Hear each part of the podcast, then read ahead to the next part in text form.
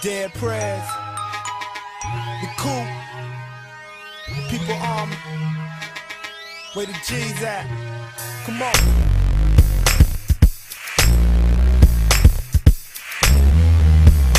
Fuck the police.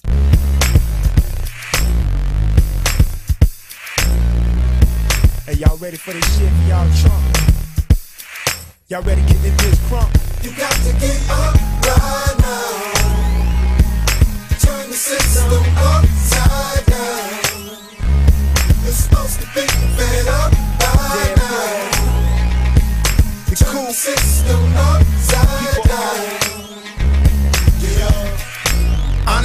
I'm against this government. I ain't got to cover it up, that's what I meant. Sick of paying bills and I'm sick of paying rent. Seem like I work all the time, but don't know where the money went. And the funny shit is we supposed to like this shit. But all y'all politicians could bite this dick. It's a war going on, the ghetto is a cage. They only give you two choices, be a rebel or a slave. So what you do, I rebel.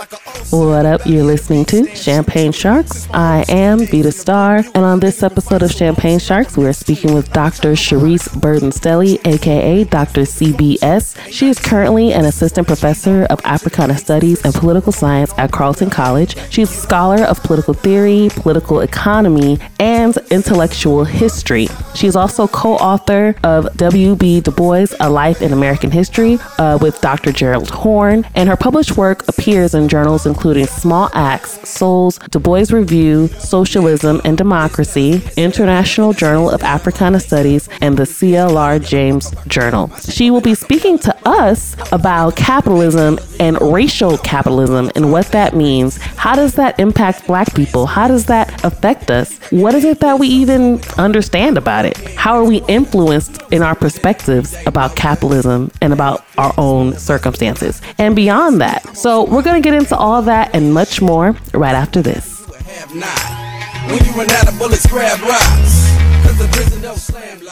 Hey, how's it going, Champagne Sharks? Hope everyone's doing well. Just wanted to uh, do some quick house cleaning, let people know. Go to champagnesharks.com and you get access to all the links related to Champagne Sharks. So instead of asking us where the YouTube is located, where the Patreon is located, where the merchandise is located, you can go there and find it all. And you can find where we are on social media, our products, all that stuff. Also, in addition to the existing Patreon benefits, which includes Discord server, book club night, movie night discussions, show notes, newsletter, and most importantly, bonus episodes, we're also giving people invites to the new voice social media networking club, Clubhouse.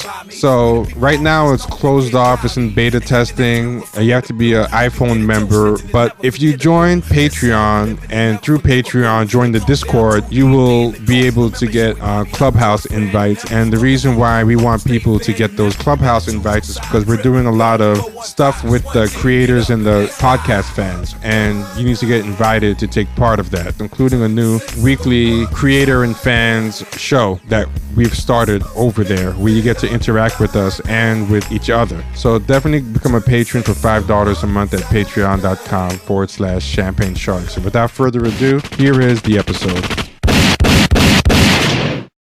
All right, welcome back. And now we are here with Dr. Charisse Burden-Stelly.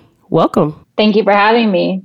Uh, thank you for coming on again because I know I have a, m- a bazillion things that I am trying to understand and break down because I see so many um, conversations around um, capitalism and race, and then I see conversations around black wealth and black excellence. And I thought that you know you'd give us great insight into that. And I know uh, T, who's also here, has some things he wanted to talk about as well. I know you have questions about things too, T. Yeah, I have questions particularly about uh, the article. It's a very interesting history of the uh, lineage and development of, of this debate. And the questions I had were kind of more basic about, um, you know, what Cedric Robinson was arguing versus what uh, Hubert Harrison might have been arguing and things of that of that level. But yeah, I had a lot of questions too.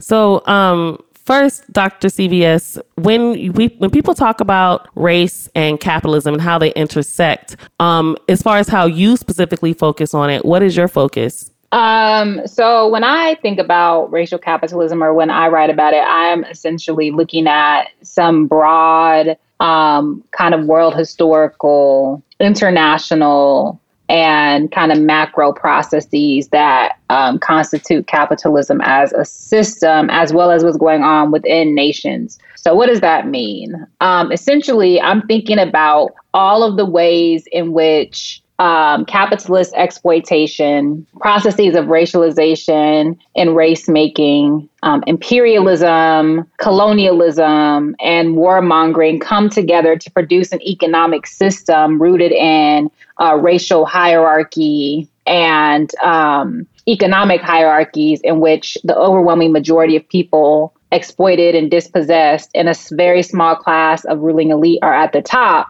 And of the you know the po- persons who are represented at the bottom a large section of that population who are extremely exploited or what i call super exploited are racialized people. And um, i focus on on black folks. And so essentially i'm trying to uh, when i talk about racial capitalism i'm looking at the ways in which these processes of, of racialization um, or the ways in which value is ascribed to people based on race as an descriptive category, the ways in which that influences um, forms of capitalist exploitation, and then also the ways in which capitalist exploitation or the ways in which you know surplus value extracted from those who sell their labor for wages, how that informs or gives content to these processes of of race making or of, of racialization. So, to put it plainly, it's essentially that you can't really understand, you know, e- economic differentiation or economic in- inequality without understanding racism. And you can't really understand racism without understanding um, structural and material conditions or or political economy. And so, I think that when folks use racial capitalism, this is they're making some variation of that argument. Some, like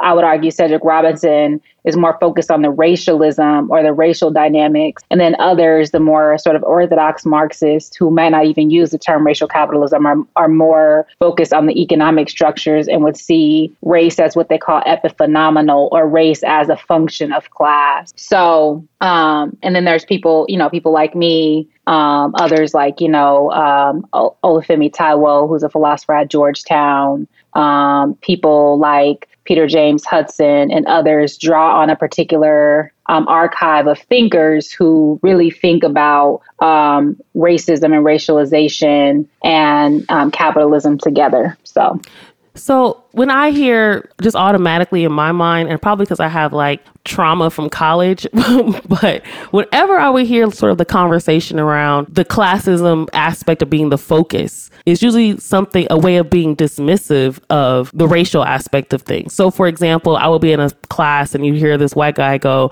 you know, because he's newly politicized, quote unquote, and he's, you know, been studying Marx and he always says something like, it's not about classism, it's about racism, you know, and that's, and every time I hear that perspective, I automatically kind of shut down in a sense that I feel like they're trying to shut down the perspective around race. Do you feel like that's the case, or is this just like, you know, they just don't know any better, or people just don't understand how these, these things intersect? Or is it like uh, basically purposeful, like a way to manipulate the conversation? Well, I think it could be any number of things. I think that some people are still invested in white supremacy, even as they are interrogating class issues. Um, I think that some people, for some people, they're because they're you know they're white or of European descent, in the con- which is the sort of the um, superordinate category in the US and indeed throughout the world, the ways in which the only way in which they can understand any form of, of oppression or subjection is through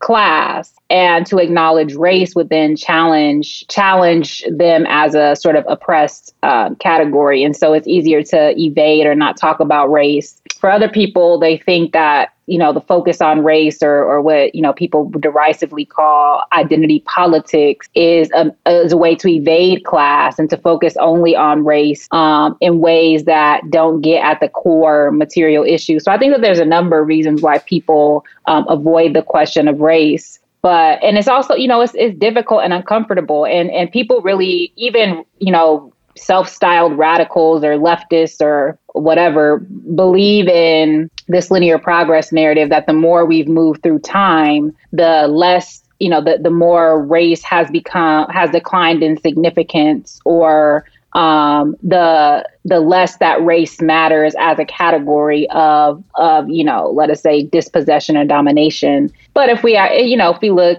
both locally, nationally, and globally, we know that this is simply not the case. We know that the forms of um, the forms of, of racialized oppression have changed over time. So, for example, we've gone from like a narrative of Jim Crow or you know a structural reality of Jim Crow to a, a, you know structural reality of like mass incarceration and ostensible post-racialism and multiculturalism. But we still see for example the ways in which COVID-19 has ravaged racialized communities at rates far higher than other communities um, which goes to show that the pandemic simply was you know um, an overlay onto much broader and much more endemic and systemic issues of structural lack that have plagued racialized and black communities, you know, irrespective of things like the Voting Rights Act or the Civil Rights Act, or, you know, irrespective of the fact that more black people go to college now. So those are simply, those are um, forms of sort of um, progress that hasn't really changed the overall conditions of, of black people. So all of that to say, um, it's really hard. You know, race is a really difficult conversation for white folks to have, and it's easier to just evade it or downplay it than to confront it. So, what is the concern or what's being missed if the focus is on just race and without a class analysis? Well, that's when you get you look at you get somebody like Kamala Harris um, or mm. Oprah or Beyonce or whomever, and we see that we see the progress of those people or quote unquote progress and achievement of those people and think that the race is better off for it, which is not the case, right? Because the overwhelming majority of Black people are not rich, are not affluent, and are actually getting poorer. And so when we don't have a class analysis, we start to think that the part stands in for the whole. That is to say, the the the you know petty bourgeoisie or the you know the um, political elite or the entertainment class is representative of the material conditions of black people as a whole because a few of them are doing well. And so what it does is rationalize or legitimates you know impoverishment or the de- deteriorating deteriorating life conditions of the over- overwhelming majority of black people. When you can point to an obama or you can point to you know uh, a lebron james or you can point to uh, even you know even if we're looking globally, you know we we point to um, Adichie or whomever, right? The you know the right. richest woman on the African continent is you know is an Angolan woman. So to looking at their financial success as some sort of image of success for black people or some sort of marker of progress which makes me also think of like tv shows like the cosby show because mm-hmm. one of the things whenever i was like watch let's say you watch like some special that's you know covering the cosby show or people just commenting on 80s shows and the cosby show comes up the number one thing that always comes up is how happy black people were to see black people to be middle class to see black people, you know, mom's a uh, lawyer, dad's a doctor, they live in a nice home. They don't, you know, have to deal with racism on a regular basis or anything like that. They get to be black um, in a very specific way.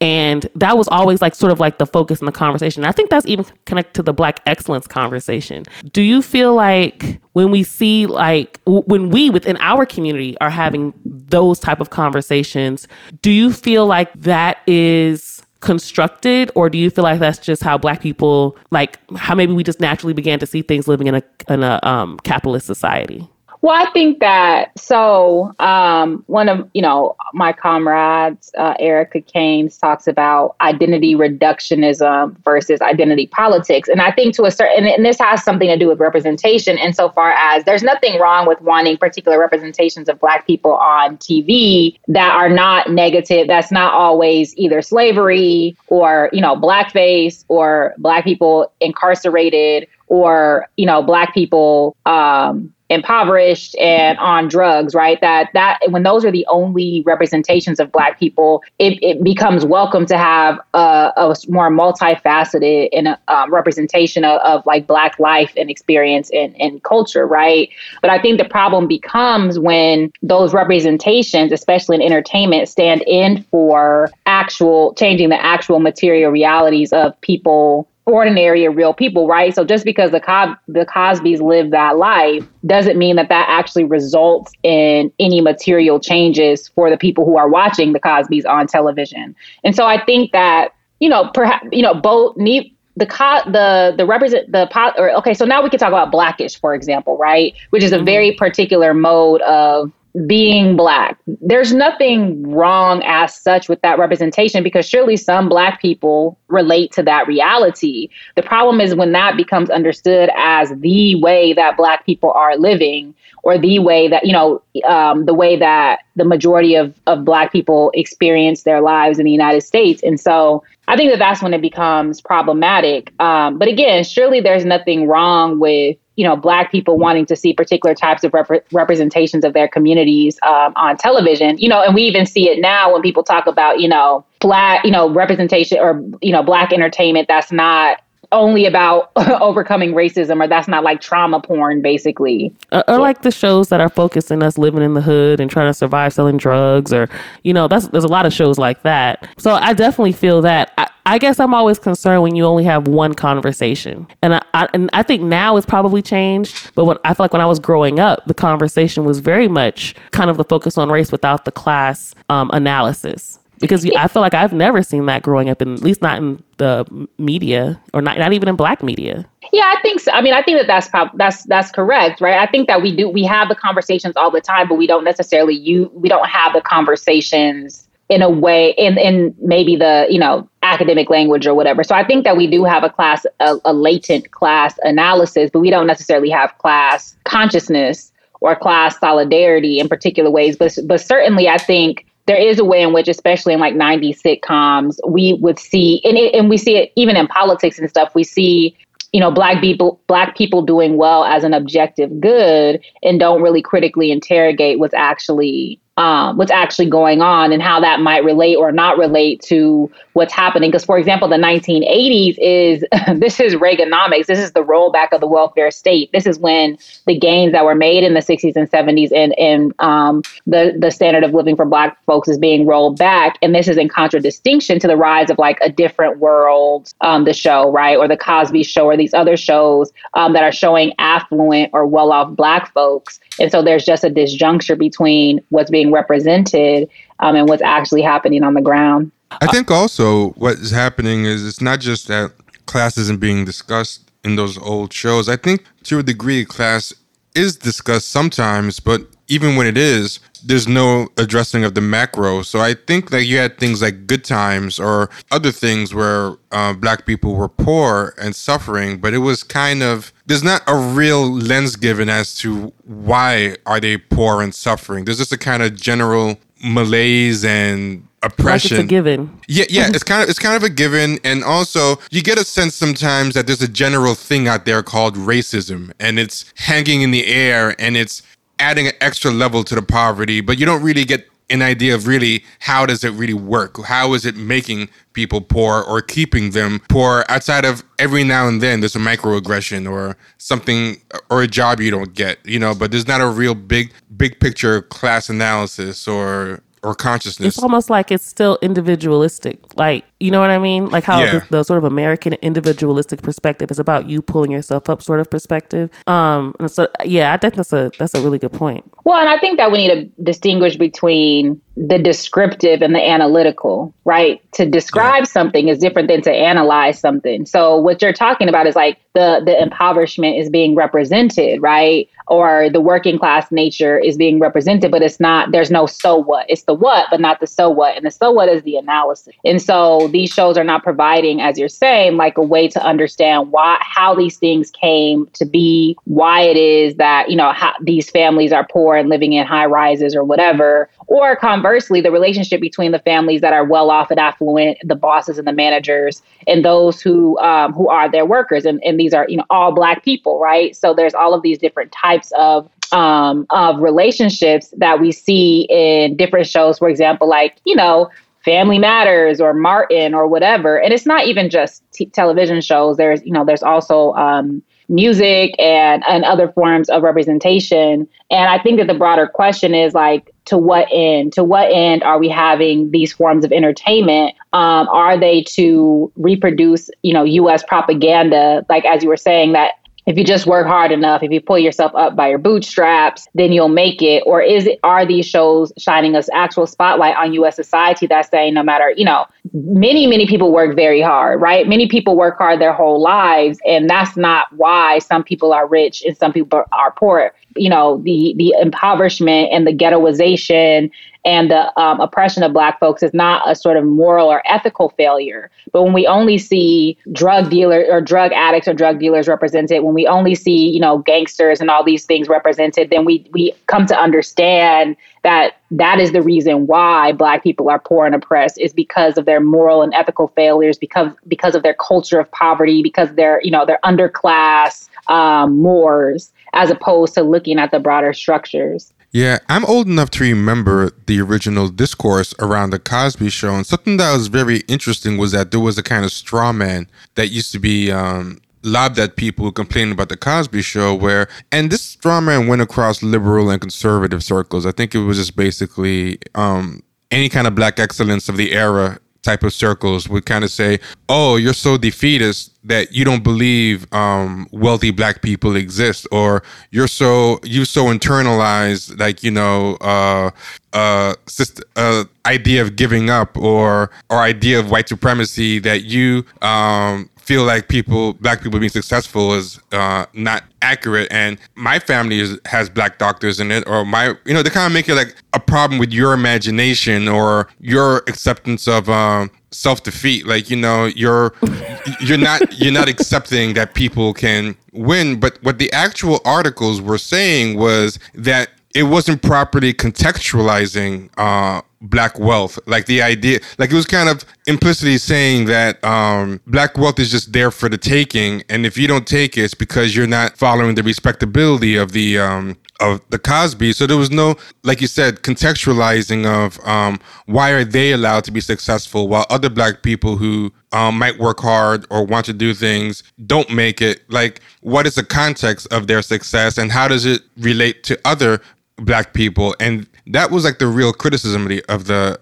of the time that uh, it was kind of acting like the struggle was over. We made it to the mountaintop. Uh, we won, which I think was a very popular civil rights boomer generation narrative that we got everything the white man that we asked for, and now it's on us to take what uh, you know they lived to, up to their end of the bargain. It's up to us to take take advantage. So, so I think it's very interesting that even the people who were kind of defending the Cosby Show never really uh, properly properly phrased their critics uh, criticism to begin with. A lot of it was very strawman oriented, I think. Yeah, and I think the other thing to understand is like the rise of that sort of liberal liberal or um, even that some of that is a little bit particular types of black nationalists or like conservative black nationalist discourse. A lot of that arose at a moment when the left, right, the black left and black internationalist forces were extremely beleaguered right? So, and then, you know, we had COINTELPRO in the 1960s. Before that, we had rabid anti communism um, that created the conditions, in fact, for um, COINTELPRO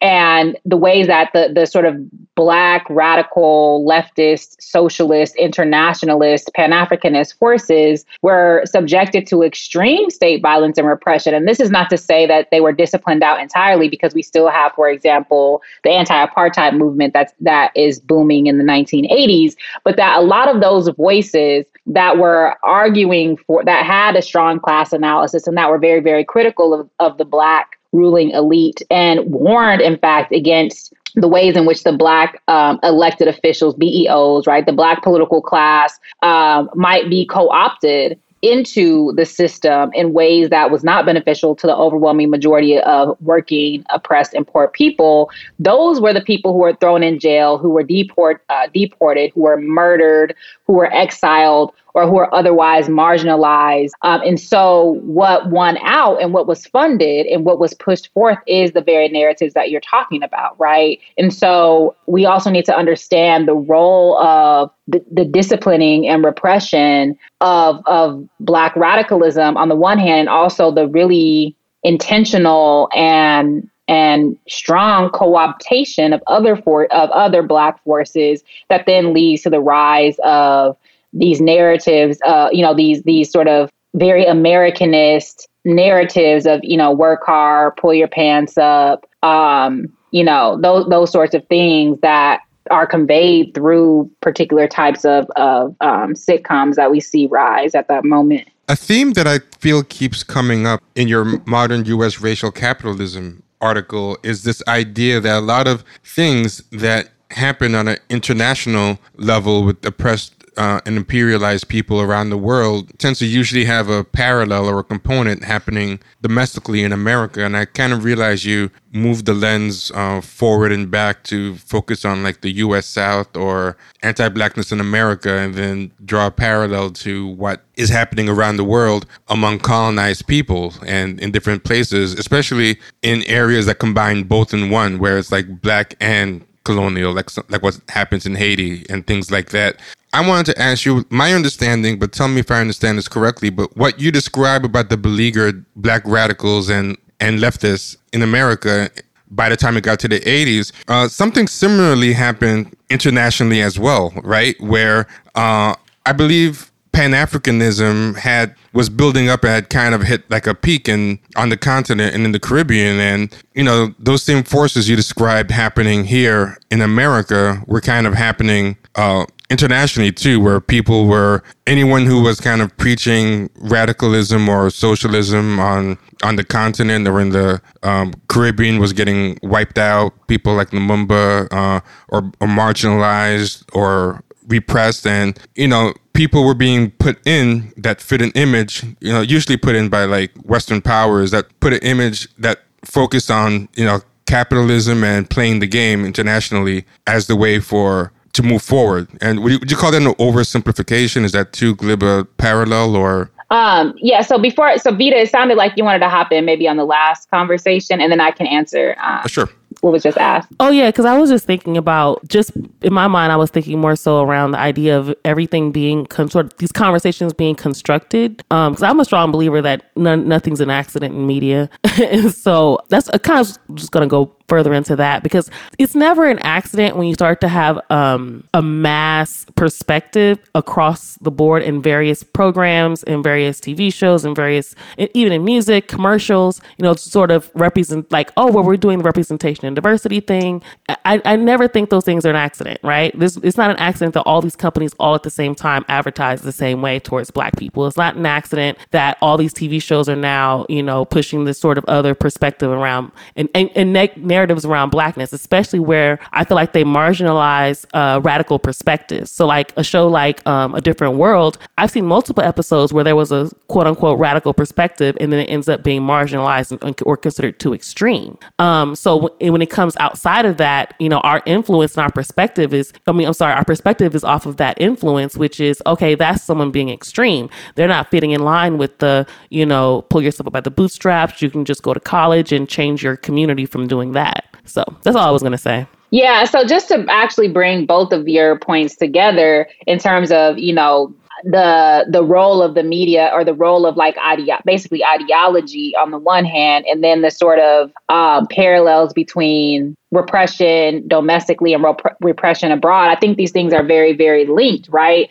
because if we're looking at what's happening um, in the 1980s in the you know so basically the 1960s and 19 early 1970s are a moment of profound optimism because there is decolonization happening. There is in 1968, it's known as the year of world revolution, where there's all of these strikes, all of these protests around race, gender, labor, um, decolonization, all of these things are coming together, and there's really this feeling that another world is possible. And at it, during this time, we have something called the New International Economic Order, whereby uh, um, the Group of 77, which is the sort of the de- quote unquote developing or the third world countries, come together and really push in the United Nations to have a fundamental redistribution of wealth and resources to overcome these relations of underdevelopment and dependency that are the product of centuries of colonialism and imperialism and enslavement. And of course, the West ain't having that shit. And so we see these parallel movements where there's a sort of ideological offensive,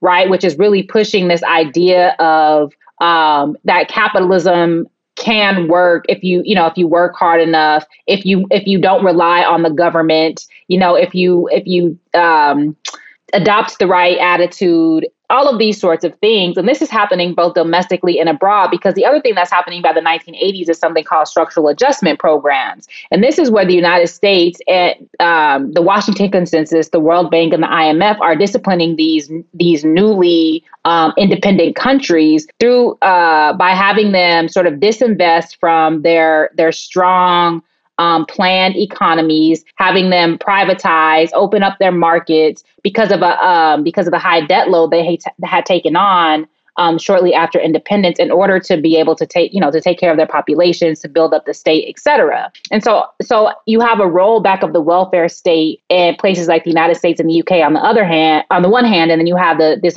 imposition of structural adjustment programs on the other hand, which has catastrophic economic consequences. And all of this needs to be rationalized. All of this needs to be legitimated. And this is the role of ideology. And so you have, you know, this idea you start to have like you know this idea of the welfare queen. You start to have this idea of you know these lazy blacks who are relying on the state instead of working hard and lifting themselves up and so then and then so what what these representations in entertainment of people who are black people who are uh, successful and then you also have at, have at this moment more black people who are CEOs who are moving into the uh, upper echelons of, of management in um in corporate America they become the models right? It's like see look they did it. You can do it too. If you don't do it you're lazy. You don't work hard et cetera et cetera. Likewise what's happening in the global south is that countries who have who are socialist oriented or who are non-aligned or who um, have a, a large sort of state sector or who are trying to invest money in lifting up their populations,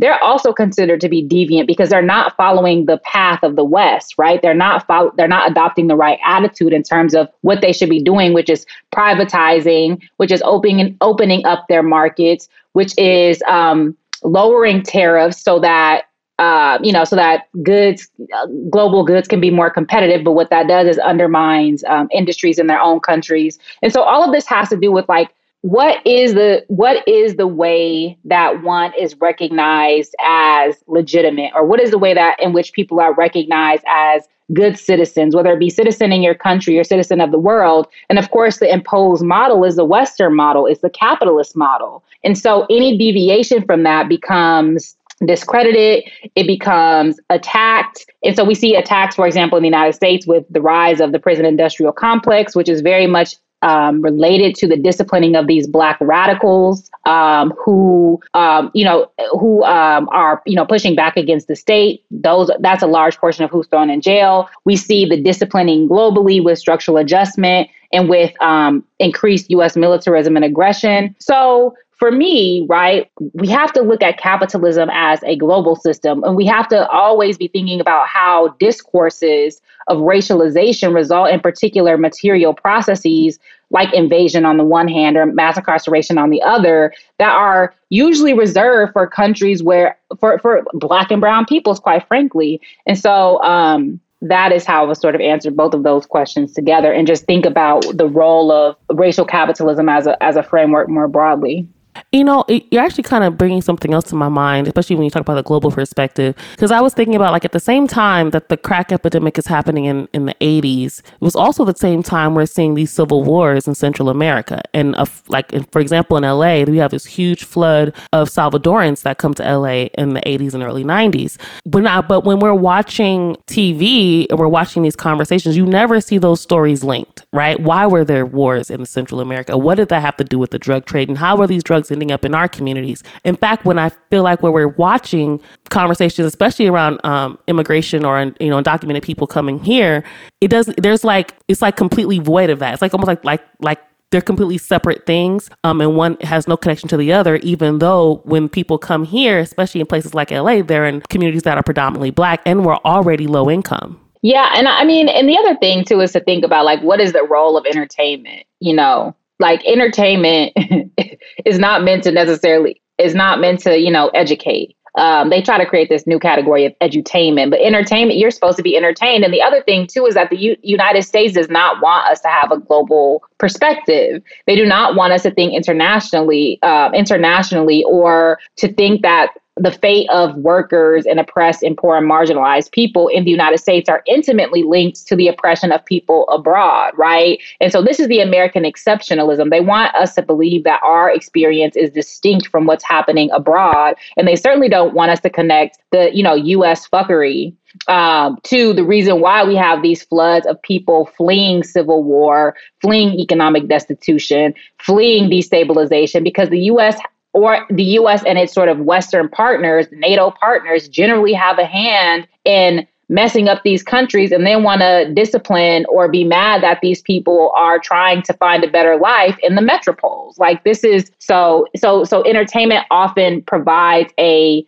disinformation um, function. There is a show that uh, i think actually does try to do that um, called Snowfall, which is the first one that I've really seen try to tie in like what's happening abroad in Colombia and Latin America and destabilization and and resistance efforts there and anti-communist efforts with the crack cocaine epidemic. But I think it also brings up what Dr. CBS just brought up that even at the end of the day, when you try to make edutainment, it's it's a step better, but it's still not quite there because I thought that's what I always wanted. But then when I saw it, I was like, oh, there's something still missing. Like it still feels lightweight. It still feels uh, glib and and, and sensationalized. Like it's it's at the end of the day, I don't think anything really uh, is a substitute. I mean, cliche as it sounds, like for like a real book or a real uh, serious lecture.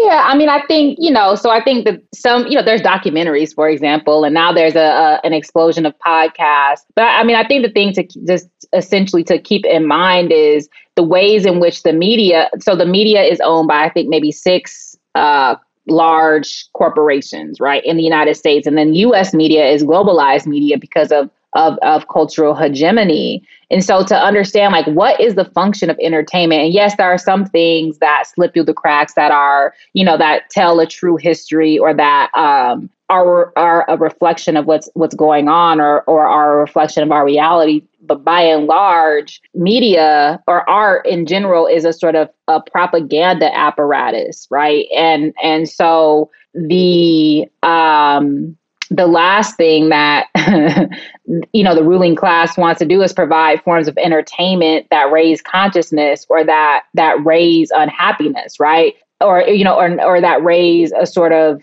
um, dissatisfaction with the status quo. You know, if we look around, really the inundation of of streaming and television and now YouTube entertainment, all that stuff is meant to mollify the masses or to to put us to sleep. It's not meant to raise consciousness. Um, why do you think we have so many cop shows?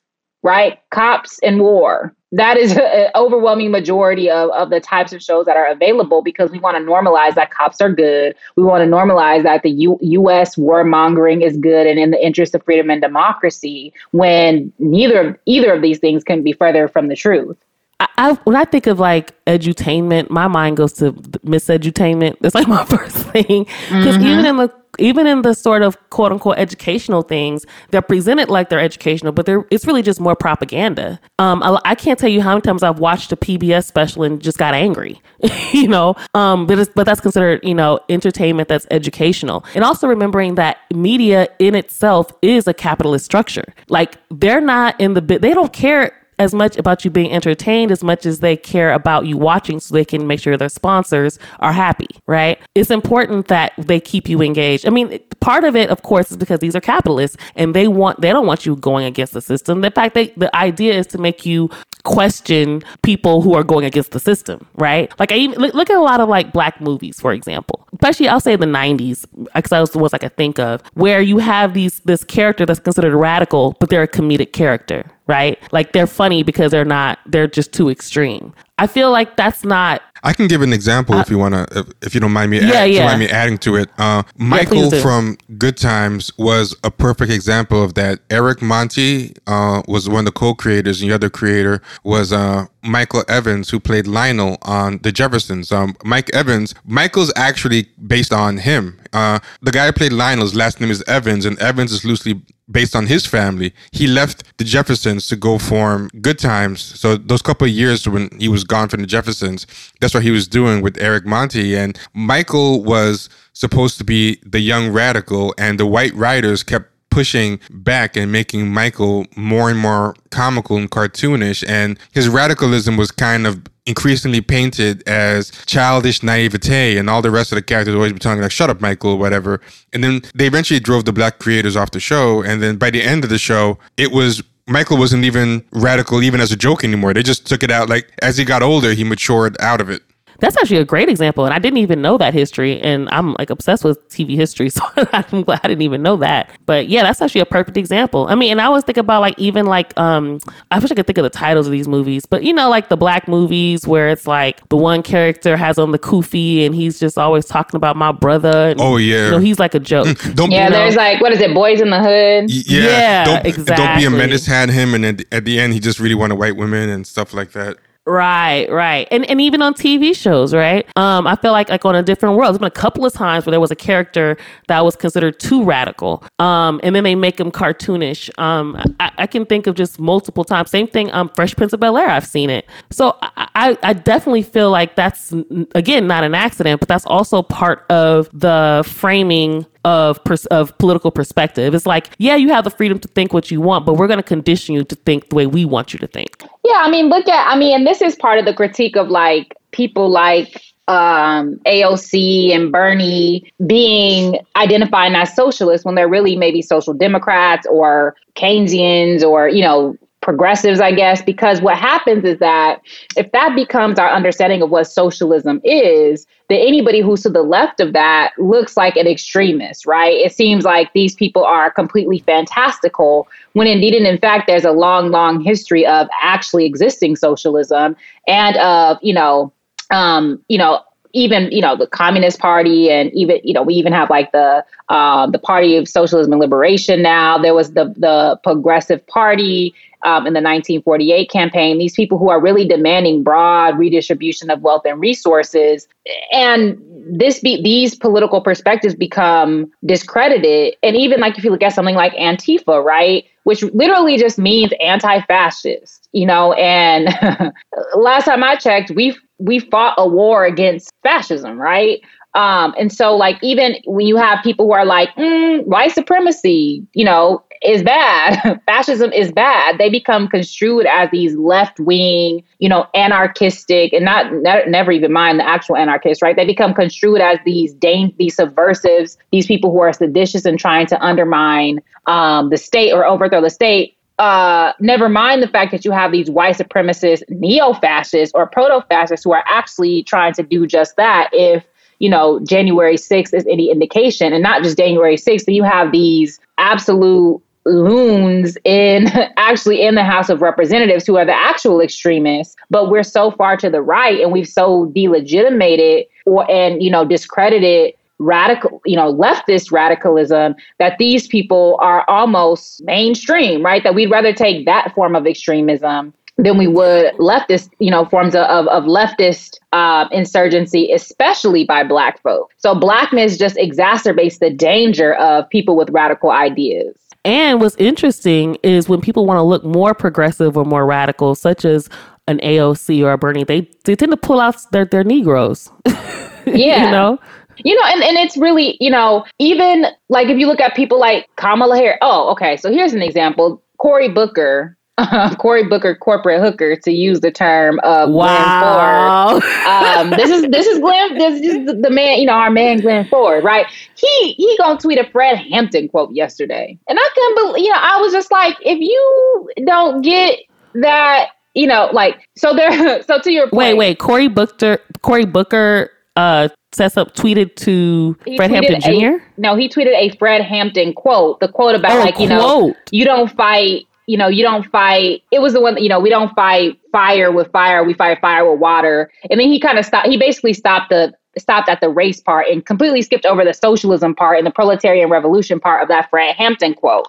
And so my point is that even when like you know the black even like uh you know when the black folks like a Cory Booker or Kamala want to look more radical they'll they'll invoke these radicals the very people who they if these people were alive today they would repress, right? They would throw in jail. They would they Absolutely. would subject to NSA surveillance, FBI surveillance. And so everybody, you know, it's kind of like um, you know, Paul Mooney has this quote, everybody want to be an N, you know, N word, but nobody want to be an N word. Oh, everybody want to be a nigga, but don't nobody want to be a nigga. There you go. um, I, you know, I don't know what the, the rules of your show are. Um, I did say fuck Oh, up. no. So yeah, I so it's like what the fuck everybody want to be a nigga, but nobody want to be a nigga.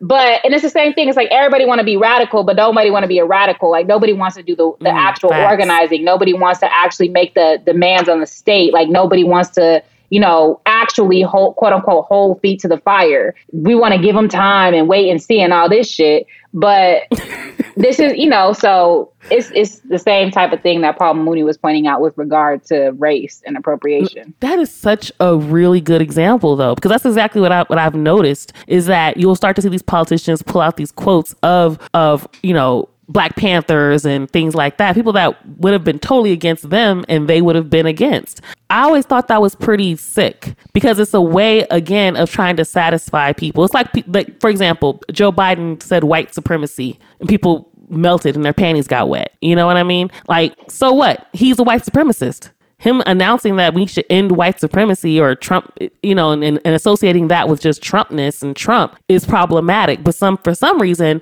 that was just enough to people to say, "Oh wow, Kamala and Biden um, care about addressing white supremacy." Yeah, I mean, this is it's all co-optation. Like it's all they co-opt the radical slogans and the radical phrases and you know, but they don't co-opt the radical methods of organizing. They don't co-opt the radical, you know what I'm saying? They don't co-opt do any of the they don't have any radical solutions. Um, and so, and you know, Biden ain't gonna do shit about white supremacy because if he did, he would have to abolish the United States. So, Right. like, let's just let's just be, you know, be clear about that. Um, and so I, I think, you know, it, and he used that term to try to distinguish his, himself from Trump so that we would only associate white supremacy with somebody like Donald Trump and with the, you know, his goons who stormed the Capitol. But indeed, and in fact, we know that white supremacy is foundational to an endemic in the U.S. state and is manifested through things like imperialism, through the ways, for example, he berated those poor Negroes on that civil rights call, you know, a, a few months ago. And, you know, basically told them,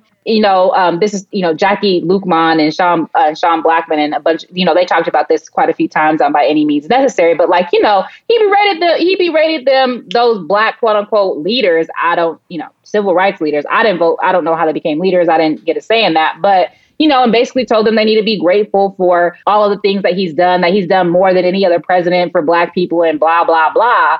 Like, that's white supremacy. That your mm-hmm. blacks should not be talking back to you. It should not be raising legitimate issues that affect the lives of actual black people. That, you know, black people should need to shut the fuck up and fall in line. That's white supremacy. So, I mean, his entire legacy is white supremacy. Mm-hmm. That's what that's what probably pisses me off more than anything is that everything he's done has been a part of uh, upholding and creating and creating new branches of white supremacy, and that always too. bothers me. Kamala's not absolutely. Exist. There's black white supremacists, and she's one of them. And No, you know, I- and people look. want to attribute this to her being not African American or her being a Brahmin and all this shit. That has to do with her being her identifying with the American project. Period. So it's not. It has nothing to do because African Americans do that shit, right? Just because you know she's not African, she's not of you know American descendant of slaves or whatever. That's not the reason why she's like that. Because there are, if you Keisha Lance Bottoms, Muriel Bowser, if we look at these black mayors who are supporting beating the shit out of and you know using police violence against protesters all through the summer, it's that these are white supremacist principles Yeah, and that's that a- are being advocated Uh-huh. by black people. Mhm. And, and that's a big problem I have these days is I support the idea of no longer flattening blackness and you know treating different black people as being interchangeable with uh, descendants of American slavery. Like I totally get that, but it's become this new overcorrection where now people act like there has never been a black American sellout uh, ever.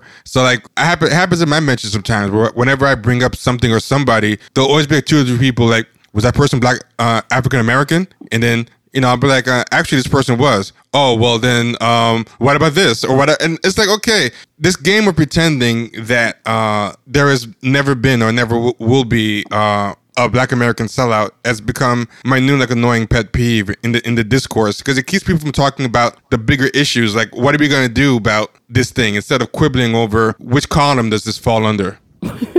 I agree. I'm with you on that too. That shit irritates me too. Because it, again, it, it takes away from the actual conversation. And, and I like what Dr. CBS just brought up because I look at like Keisha Lance Bottoms, right? I didn't know really anything about her other than that she was a black mayor and she was a woman, right? Me and my perspective, my thing is always I always question, you know, people who get into certain positions, how did they get there? Who and why do those people like them that got them there? What made me realize the kind of black person she was in that position was when um she talked crazy to the black protesters. Mm-hmm. I mean, she was just going talk basically talking like talking to them like they were children. She talked to her constituents like they were children. When it was time to chastise these officers that attacked her constituents and attacked black people, she was like super uh, soft. Oh, this doesn't represent the department. You know, these individuals shouldn't have done this thing, and we're gonna. You know, I was just I was shocked. And they were like a day apart. And that sh- literally right. So I, when I saw that, that's when I really felt like I could see the ties of white supremacy in the position and in the and and in her. And that was one of the first times I really like the light came on because it was like you said, it was like a day apart. So it was like night and day. It's like I saw the clips almost back to back. Well, I mean, Killer Mike is no exception, right? And so all of us, you know, Killer Mike has become, you know, the black or you know, the black activist hero somehow when and I'm not saying I don't necessarily I don't think that Keisha Lance Bottoms and Killer Mike are the same have the same political are the of the same sort of political cloth. But I do think, you know, he was telling people to go home too. And I'm like, why? They don't none of that shit. Like, let people do what they do. Um, well, he, he tends to contradict himself a bunch of times too. So I, I wish he would tend to shut the fuck up. Is what I would like. is all I'm saying. So you know, I am mad at it. Uh, I want to ask uh, about the paper, but I feel like the paper is going to be pretty much take up the rest of the time. So I want to know if you want to bring up anything else, Vida, before we get into the the paper relating to what we already spoke to.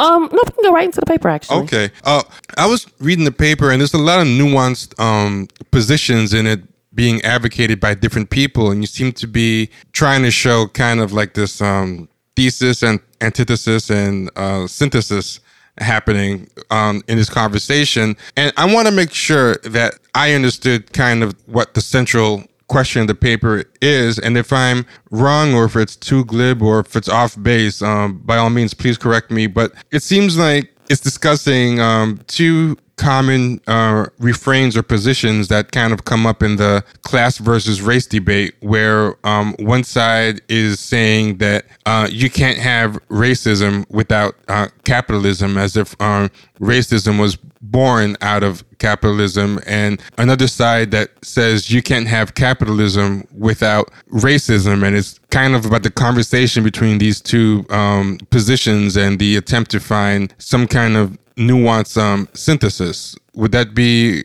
a right way of characterizing it, or am I off base? And where would I be off base? Well, I wouldn't say that that's the starting point. The starting point I take as a given that I'm not engaging in in the class versus race debate because I'm I'm just straight up arguing these things are mutually constitutive. I think that the stakes are more so um, about thinking about capitalism. The the the so Cedric Robinson thinks about racialism as starting in the feudal order and as starting in the feudal order and permeating through to capitalism. I'm specifically thinking about how the capitalist mode of production shapes and is shaped by racism and racialization, particularly anti-black racism. And the second part that the second thing that I'm arguing is that you can't understand anti-blackness or anti-black racism without understanding anti-radicalism because of the ways in which both anti-radical or excuse me, both radicalism, specifically socialism on the one hand, and black liberation on the other upend the system of racial capitalism. And so part of what I'm doing is arguing that the ways in which my work or my intervention on racial capitalism is rooted in black communist, socialist, and anti-capitalist thinkers in ways sets me apart from Cedric Robinson, who sees Marxism as sort of inadequate to understand the modern order, so to speak. And I'm arguing that, well, it's a whole bunch of black Marxist Leninists who were using scientific socialism or historical materialism as a way to understand the centrality of the Negro question. And so, if it is that we follow their lead, we get to this idea of racial capitalism, even though these people like W.B. Du Bois, James Ford, James Boggs, Esther Cooper Jackson, et cetera, et cetera, didn't use the term racial capitalism. And so I'm already taking for granted that race and class are mutually constitutive. That that's not the debate. And I don't take that debate seriously because I think it's jejune at this point. So it's more so a sort of what I would call an epistemological question. And that is to say, um, how do we how do we understand the relationship between race and capitalism as opposed to are race and capitalism related? Got it. Was surprised to find out that Cedric Robinson was so critical of um, Marxism because I had not read. I've heard of Cedric Robinson, but I always thought he was, um, you know, more more of a cheerleader for Marxism. It was a very um, surprising. So, like, what was it that made him feel that Marxism was inadequate to um, discuss these problems? Where did he think it was um, lacking?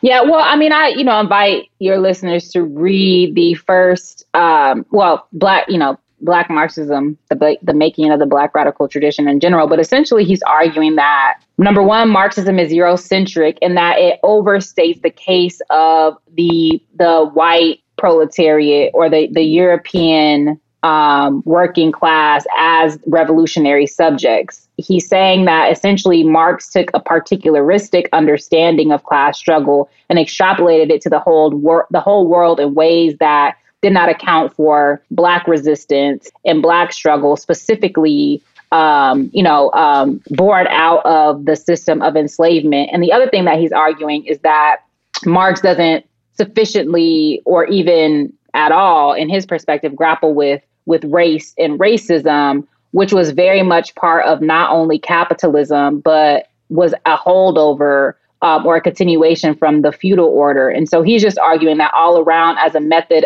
as a sort of uh, a methodology for understanding or interrogating history or universal history, Marxism is inadequate.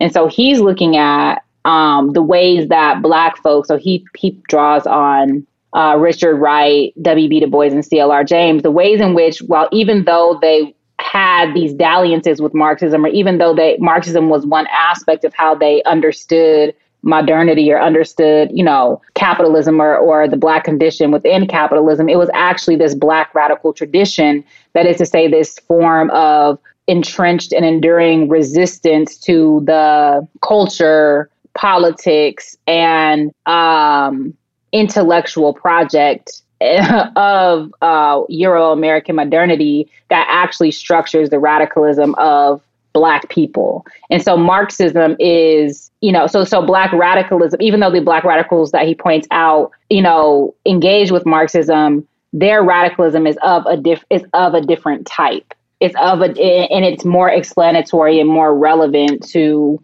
understanding structures of domination, not least racialism. So that's that's what I take to be his thesis. Yeah, and I and I was from your article. It seems to show that there are some people like Ralph and Singhal who uh, were speaking back to Marx and called him, uh, as you put in this article, a misguided reading of his point of departure is a misguided reading of Marx, coupled with a masculinist theoretical tradition that draws upon a essentialist rendition of African culture so that's their critique of Robinson. Yeah, yeah. That's, so that's that Ralph and Singhal are levying a critique of Robinson, yes. who they feel misunderstood and misread Marxism, which I tend to agree with. Yes, yes, and that's the part that you said uh, that they rightfully that they rightfully noted that he overlooks uh, a lot of ways that black radicals have successfully incorporated Marx into powerful forms of uh, resistance. But you also seem to defend part of the racial capitalism theory that's saying like their wholesale dismissal kind of overstates the flaws in it. And I was curious if you could talk about the ways that they misrecognize the framework's uh, power and and potential, like like the parts where Robinson is is on point and shouldn't be dismissed.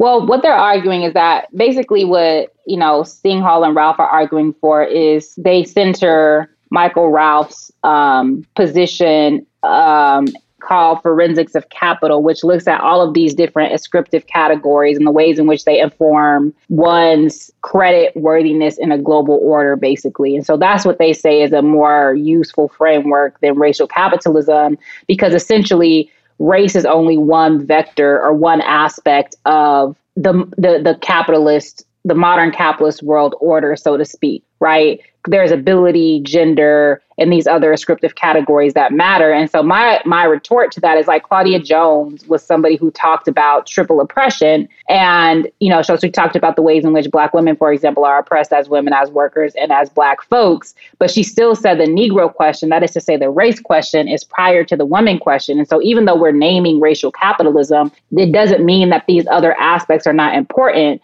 We're looking at the contemporaneous ways in which rate rate like racialization as a structural process informed and was informed by capitalist exploitation. And then there's all of these other factors that also fit into that broad rubric. And so they're dismissing racial capitalism for emphasizing the racial. And i just think that that's kind of a red herring. You bring up Oliver Cromwell Cox explication in Capital American Leadership, which I thought uh, I really have to read Oliver Cromwell Cox. But uh, can you describe? Because it seems like you take a lot from uh, Cox's uh, formulation. Yeah. So I, you know, basically, um, Oliver Cox uh, is really the earliest world systems theorist, and he's looking at the the relationship relationships of exploitation both within and among nations. And so he really is thinking about the role of foreign exchange, which ultimately for him um, is is bound up in imperialism as constitutive of this of the capitalist system, not necessarily the highest stage of capitalism, and the ways in which these relations of domination that emanate from the necessity of, of foreign exchange result one result of that is like racial antagonism or racialism, in that and as such, the ways in which racial antagonism can be overcome is not is only through the collapsing of the capitalist system. And so for me, I think that Cox, and Cox also has, I don't talk about it much in this article, he also has a particular critique of Marx um, and the labor theory of value. And he also is critical of this idea of class struggle um, and you know class struggle in the sort of orthodox marxian sense as the means of um, the transition from capitalism to socialism and so for me i think that cox grapples with questions of imperialism racial antagonism and the the nature of and the world systemic nature of capitalism in ways that are informative to my own understanding and so he just happens he happens to be sort of whereas others will focus on adam smith for understanding capitalism or or you know Keynes or um, um, or Karl Marx. Cox is like that, the foundational sort of theorist of capitalism for me because he brings together a lot of the dynamics that I'm interested in and that I think are important to understanding um, our current structural material conditions. Um, it's the last. It's the last question I had. It's both a question and a statement slash observation. The first is the observation. I really like the sentence: "Anti-blackness and anti-radicalism function as the legitimating architecture of modern U.S. U.S. racial capitalism." I think that is a wonderful turn of phrase that really uh, drives things home. I, I, just like that. I just like that prose. I just wanted to compliment you on it. It's not really a question. Thank you. Uh, the question that I had. This was something I did not understand, and I don't. I'm, I don't think it's your fault. I just think it's a lot going on, and it just exploded my brain. What does it mean? Anti-blackness thus conceals the inherent contradiction of blackness. Value. Oh, you took my. Oh, really? Sorry.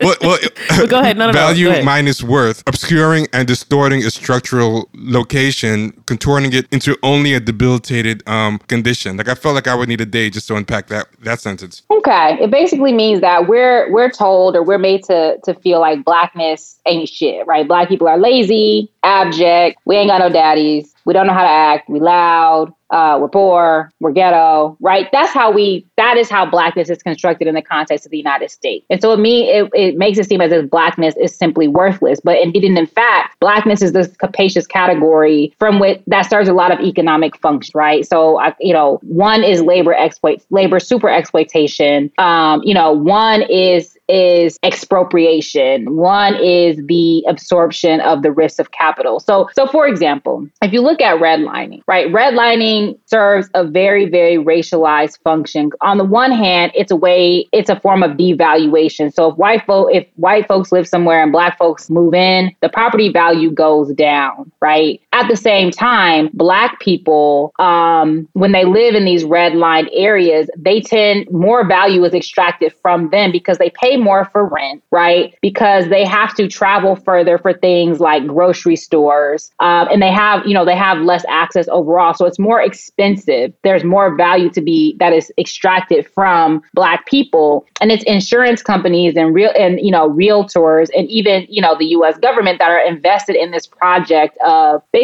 charging blacks more. That is to say, from extracting more surplus value from black people on the one hand, and maintaining this by making it sort of a mode of devaluation to live around them if you're white. That's an economic function that blackness serves. So it's very, very valuable but we can't but we have to the ways in which you you are able to sort of exploit black people in this way or expropriate black people in this way is by painting them as worthless or painting them as criminal and all of these negative pejorative things about them because then it's okay right that you you do all this fucked up shit to black folks right? Then it becomes like okay well they deserve it. It's because of all of this other all of these other realities about them. And so this is the contradiction or what i call an aporia aporia is an irresolvable contradiction. This is the aporia of value minus worth. And this is the tension. If it is that that to me, if it is that that that contradiction is resolved, this will collapse. This is the sort of this will collapse the, the system as such, right? And this is why, you know, the approach to black people is genocide, but it's not extermination because that having that group is exceedingly valuable, even as we devalue over and over this group of black people. So that's what that means. Open my mind up or my eyes up into this uh, with that particular point because I never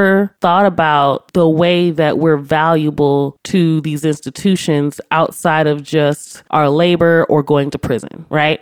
I didn't even consider, you know, the fact that we pay more for our groceries, the fact that we pay, we have to pay twice as much in gas to get to the store, or we have to, you know, um, or you know, we get these loans that are crappy and we end up paying more in interest on credit and things like that. I it, like it, that never even like you blew my mind just with that. Like I've never connected those dots, and it's really fascinating to me because we don't even see. Like I always think about us not seeing our value as far as our value to ourselves because you know we've been sort of conditioned to see ourselves negatively we behave negatively like like what you just said basically like we're conditioned to say well we almost deserve this right so like for example i work in um, trauma informed care and i've been working with children and children who have been abused um, for about almost 15, 20 years now. One of the things you'll hear children say is they think it's their fault. Oh, I shouldn't have behaved that way. My mother wouldn't have done that. Oh, I was being bad. Oh, I am bad. It's like it's an internalized feeling. So I always thought of black people not seeing their value in, in almost in that way. I didn't even think about giving them more money by virtue of just being poor and black. Like I didn't even Yes, the black tax. It's expensive to be black. Think about, you know, think about, for example, you have a bank account, right? you overdraw your account you're charged 25 or 35 dollars by the bank so the bank that's the bank charging you for being poor okay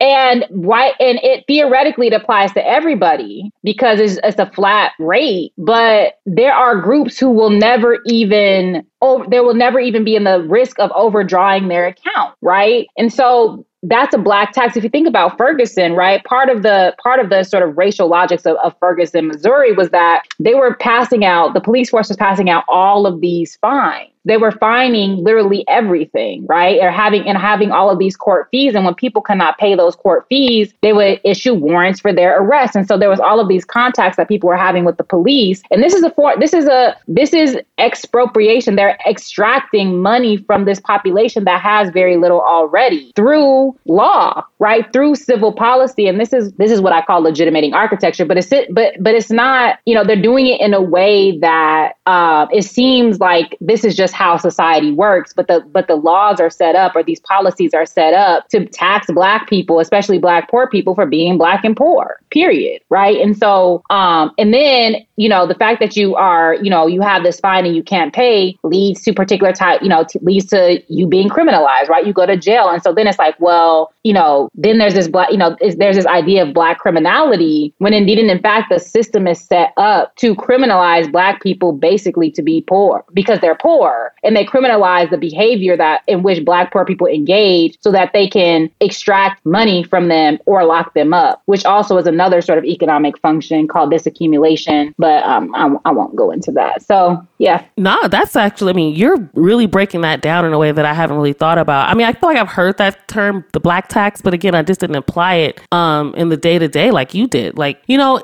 just being someone who grew up in the neighborhoods that I've grown up in, like I grew up in South Central my entire life, right? The thing about South Central LA is you'll see a range, I want to say classes, but kind of, but not really, right? Like three of the top wealthiest black neighborhoods in America are in uh, Ladera Heights, um, View Park in Windsor Hills, um, which is the Baldwin Hills area. On average, those people make about three hundred thousand dollars a year, which doesn't even compare to the the wealthiest white communities in America, right? So in a place like LA, like you can literally, you know, you see straight poverty, the housing projects, you know, fifteen minute a fifteen minute drive, you're in, you know, with many mansions and big homes and and things like that, and you sort of see this sort of class differentiation. But then you also begin to see these conversations around how do we well how do we build more wealth as a group, right? How I always question how one, how is that possible when you have these sort of distinctions in these groups that divide themselves? Also, um, you have these people who are tr- trying to take advantage of the idea of ac- economic independence or, you know, and things like that for Black people by pushing other agendas. So, for example, I, I know T sent us something around uh, this Black Girl Magic wine, you know, which I always find to be interesting, stuff like that, or um, the BLM credit card. And I, I know uh,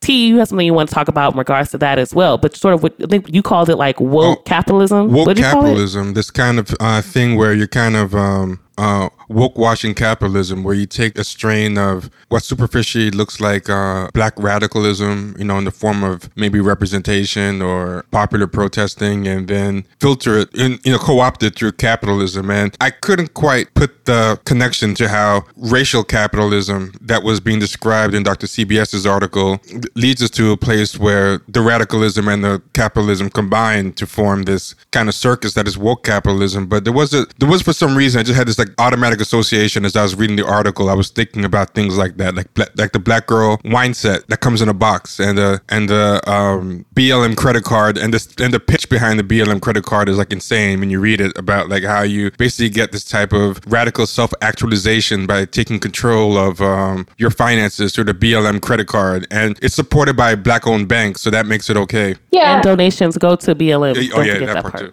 Well, again, that's just about ideology. Let me let me tell you something. As a as a group, black people cannot black people cannot become uh, black capitalism is an impossibility. There are a few people who can make who a few entrepreneurs who will make money um, and maybe become affluent. But if you just have to just look at the black the the black business ownership statistics, they are abysmal. Black people, if you don't if we don't own any colonies, if we don't have empires, and if we don't have slave labor, we're not going to be a capitalist class. Period because that is the function of capitalism. And that, to bring it back full circle, that is what racial capitalism conveys is that it's not just these, these objective relations of exchange, you know, of exchange and, um, you know, consume, you know, production and consumption. It's not that. It is imperialism. It is colonialism. It is slavery. It is, ra- you know, racial based dispossession and expropriation. It's super exploitation. These are the drivers of capitalism, of racial capitalism, right? And if it is that you don't have access to those processes, if you don't, ru- you know, have the monopoly on state violence, it is not going to happen. It will happen for a few individuals, and this is why those few individuals are invested in this narrative of buy black or of, of black capitalism or a contract with Black America or whatever, or even a black bank. But this is simply it's a, it's fantastical, right? And of course, Jared Ball's The Myth and Propaganda of Black Buying Power goes into this. Um, and in that, you know, there are even Robert Allen's Black Awakening in Capitalist America. There are many, many critiques of this idea of black capitalism is bullshit. It was something that is is sort of it's a it's a, a fantastical idea that's sold to black people um, to reproduce the system and to give this false idea that capitalism is for us when it was not too long ago that we as black people were capital ourselves. You know, going to end here, but you know, just to that point as well, I was thinking about you know what I was talking about earlier about this this range of classes within blackness. Which groups within that even benefit from half of these things that come out? Right? It like that. Who is it, who is a BLM credit card really going to benefit? Yeah, and yeah, so who could you know who has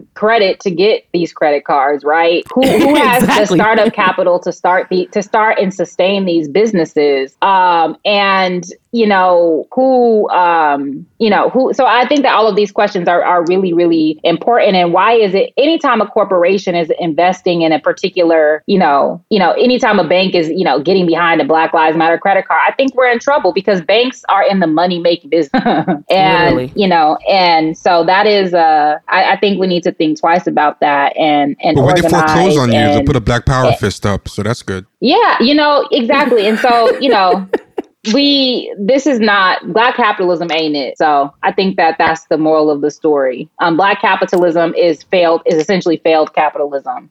So and that's a that's where we're gonna end. I know that sounds kind of uh you know morbid. What's a nice uh hopeful note that we can end on?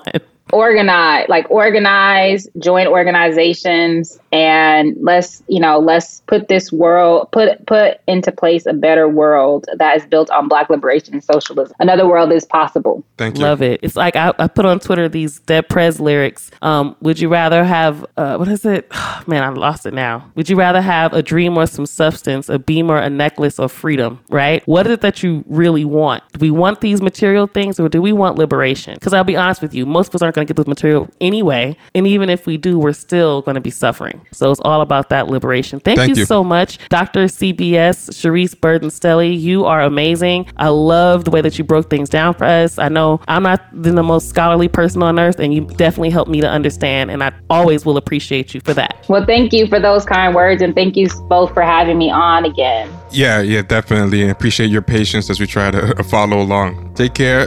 Take care. Enjoy uh, your Super Bowl Sunday, and we'll talk to you soon. Thank you. Bye bye. Hey, thank you everyone for listening. Have a great one.